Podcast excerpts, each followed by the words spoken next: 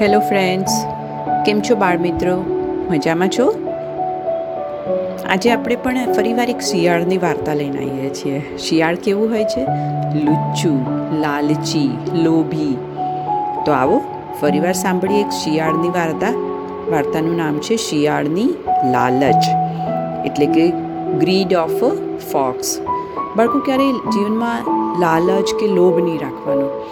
જે મળે છે એમાં સંતોષ માનવાનો અને જે આપણી પાસે છે એમાં ખુશી રાખવાની. લાલચું બનીએ તો આપણી જ વસ્તુઓ ખરાબ થાય અને આપણી જે વસ્તુનું આપણને જે મૂલ્ય હોય એ પણ ખરાબ બને છે. એટલે ક્યારેય લાલચ રાખવાની નહીં. તો ચલો ચાલુ કરીએ આજની વાર્તા, શિયાળની લાલચ. એક નદીના કાંઠે શિયાળ અને એની પત્ની શિયાળવી રહેતા હતા. નદીના કાંઠામાં કેટલાય ઉંદરોના દર હતા. એટલે શિયાળ અને શિયાળની પત્ની. ત્યાં રોજ આમ ઘૂરી ઘૂરીને તાપીને બેસતા. ઉંદરોને તરસ લાગે અને નદીમાં પાણી પીવા આવે, ત્યારે તેઓ તેમનો કોળિયો કરી જતા અને આવી જ રીતે એમના દિવસો વિતાવતા હતા. એક દિવસ એક મોટો બળદ ચરતો ચરતો ત્યાં આવ્યો. બળદના તો શું હોય, મોટી ખૂંદ હોય. તમે બાળકો જોયું હશે કે પહેલાં અત્યારે ઉનાળાની અંદર ઘણા બધા બળદ ગાડાની અંદર ઘણા ફ્રૂટ્સ લઈને જતા હોય છે. ખાસ કરીને તરબૂચ, દ્રાક્ષ એવું બધું તમને અત્યારે બળદ ગાડાની અંદર જોવા મળતું હોય છે. તો તમે એ બળદ જોશો ને તો એની એક મોટી ખૂંદ હોય. તો એમ આ બળદને પણ મોટી ખંધોલ હતી. તે માથું હલાવે ને તો ખંધોલનો માંસનો લોચો આમ તેમ આમ તેમ ફર્યા કરતો હતો. આ રૂપાળો માંસપિંડ જોઈ અને શિયાળની પત્નીના મોઢામાં પાણી આવી ગયું. એણે શિયાળને કીધું કે, જુઓ તો ખરા બળદ કેવો હટ્ટો કટ્ટો છે અને એની ગરદન ઉપર તો કેટલો મોટો માંસપિંડ છે.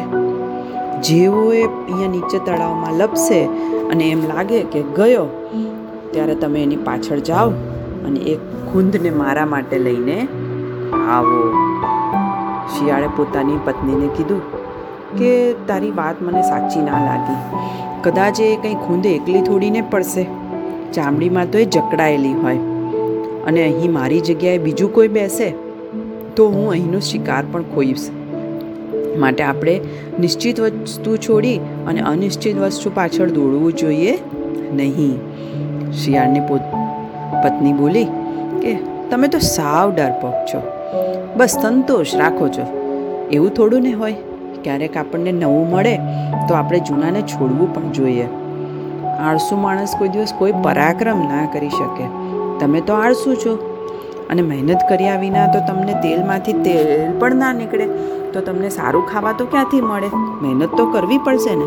હું તો રોજ આ ઉંદરોનું માંસ ખાઈ ખાઈ અને કંટાળી ગઈ છું. હવે તો મને આ સુંદર મજાનો લચીલો પચીલો માંસપિંડ ખાવો છે. મારે તો ખાવો જ છે. એ નક્કી છે.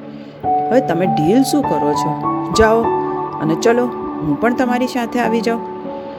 આમ શિયાળની પત્નીની વાત એ પોતે પણ માનવા તૈયાર થઈ ગયો. અને બંને જણા પહેલાં બળદની આગળ પાછળ ફરવા લાગ્યા. શિયાળ અને એની પત્ની જ્યાં જ્યાં બળદ ચરે ને, ત્યાં પાછળ પાછળ જાય. બળદની ખંધોલને આમ ટાંપીને જોયા કરે. માખી બેસે અને બળદ આમ મોઢું હલાવે અને જે ખૂંદ હલે તો એને થાય કે લે પડી લે પડી લે પડી. સાંજ પડવા આવી, પણ બળદ ખાતો ખાતો થાક્યો નહીં.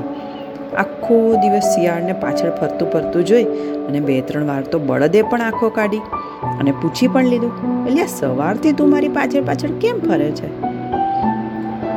શિયાળ બોલ્યું કે, સાચું કહું? તો બળદ કે, હા હા, ભાઈ, જે હોય તે કહી દે ને, ગભરાય છે શું કામ? તો બળદ શિયાળે શું કીધું ખબર છે? કે તારી ઉપર જે માંસની ગાંસડી બાંધેલી છે ને, તે હાલ્યા કરે છે. મને એમ હતું કે હમણાં પડશે હમણાં પડશે, એટલે હું એની પાછળ પાછળ ફરું છું. સાંજ પડવા આવી, પણ તારી એ હાસડી પડી નહીં. એથી મને આશ્ચર્ય થાય છે.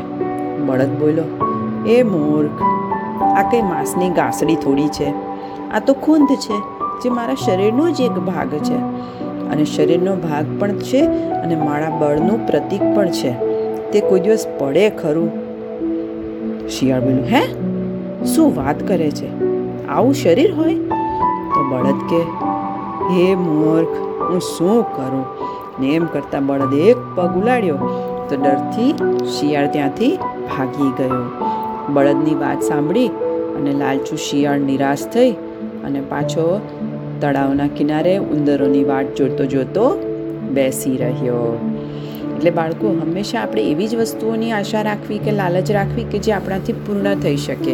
અને જેમાં કશું મળવાનું જ ના હોય, એની પાછળ દોડી દોડી અને સમય બગાડવાથી આપણને કશું મળે નહીં. એટલે ક્યારેય લોભ કે લાલચ કરવાની નહીં. બરાબર ને? ઓકે બાળ મિત્રો good bye, good night, do take care of yourself